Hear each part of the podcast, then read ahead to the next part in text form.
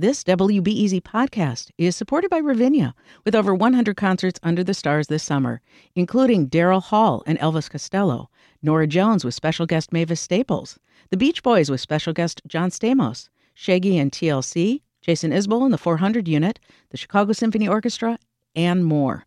Their 30 acre park is nestled in a gently wooded area. Bring your own picnic or eat at one of the park restaurants. Tickets available now only at ravinia.org. Good morning. It's Thursday. I'm Erin Allen, and this is The Rundown. So, the City Council had their monthly meeting yesterday, and it got pretty heated at one point. My colleague Tessa Weinberg is reporting that the debate was over providing aid to more than 2,000 migrants in Chicago. Alderman Jeanette Taylor says she opposes accepting $20 million from the state, which would provide shelter and meals to the migrants. She feels like her ward's other needs are being ignored. But now all of a sudden it's they ain't eating. Neither are we. Ain't nobody eating around here. We picking and choosing who we take care of. Alderman Roberto Maldonado, on the other hand, said it would be a mistake not to accept the funding from the state. And to stop this now because we have other issues that some of us have heard in our respective wards is not fair and is not humane. In the end, the city council did approve the measure by a vote of 32 to 15. A few weeks ago, I mentioned that there was a movement in the city council to increase video surveillance and automated tickets. Mayor Lori Lightfoot got together with downtown alderpersons Brian Hopkins and Brendan Reilly to propose an ordinance that would use cameras to catch motorists blocking areas they're not supposed to downtown. Well, the Chicago Sun-Times is reporting that that ordinance also passed yesterday. New cameras will be mounted on CTA buses and other public transit vehicles. Drivers who are caught standing in bus and bike lanes and loading zones will be warned once. If they're caught again, they'll be fined automatically, and tickets will be there in their mailbox within 30 days. This will be going into effect in two separate zones downtown, stretching from Lake Michigan to Ashland and North Avenue to Roosevelt. I'll have a little bit more on the city council meeting coming up soon, but first, this month, 27 people have been elected to lead the Fraternal Order of Police, which is the largest police union in the city. And my colleague Chip Mitchell is reporting that only one African American and one woman were selected. The African American will be a retired detective named Keith Carter. The woman will be a veteran patrol officer, Monica Ortiz. Now, I had mentioned last week that John Catanzara was reelected as president of the FOP and most other board candidates on his slate won also. But an analysis we did here at WBEZ found that the 7,000 cops and CPD retirees who voted tended to reject candidates who were not white men.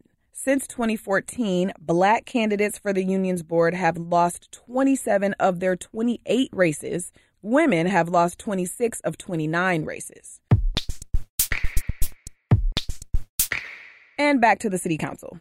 A handful of Chicago aldermen, including allies of Mayor Lori Lightfoot, are pushing for more independence on the city council before she leaves. My colleague Mariah Woelfel is reporting that aldermen want to add about 10 more committees. This would include one to help formerly incarcerated people, a youth service committee, and a committee on aging. They also want to pick their own committee chairs instead of yielding that power to the mayor. This is Alderman Matt O'Shea. We've had more than 60 years of mayoral control of the City Council. I believe it's time to change and provide an additional check on mayoral power. But the plan is getting some pushback, including from some of the members who have been pushing for City Council independence. They say it's an unfounded power grab by some of the council's most prominent members before a new mayor comes in. A few other decisions were made in yesterday's city council meeting. You can find an overview at chicago.suntimes.com. And now for a few quick hits.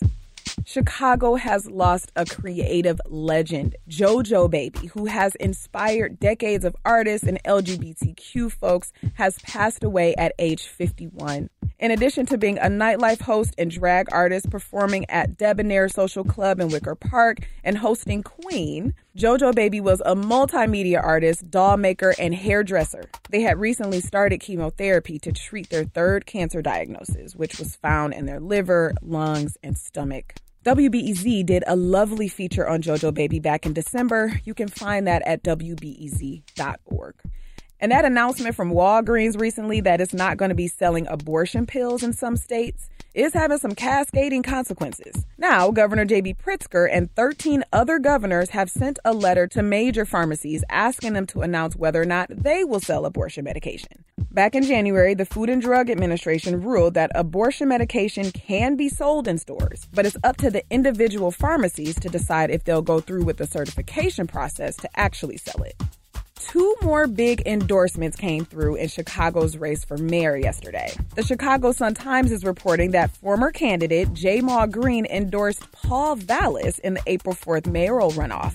Green said he made the decision after he secured a series of promises from Vallas that Green hopes will improve the lives of African Americans. On the other side of the coin, Illinois Attorney General Kwame Raoul endorsed Brandon Johnson. Raoul's office oversees the consent decree that sets the terms of federal oversight over the Chicago Police Department. As for weather today, cloudy with temperatures in the upper 40s. Rain and wind are pretty likely this afternoon and really all night long, going down to the upper 30s tonight. And that's it for the rundown this Thursday. Thank you for listening. I'm Erin Allen. I'll talk to you tomorrow.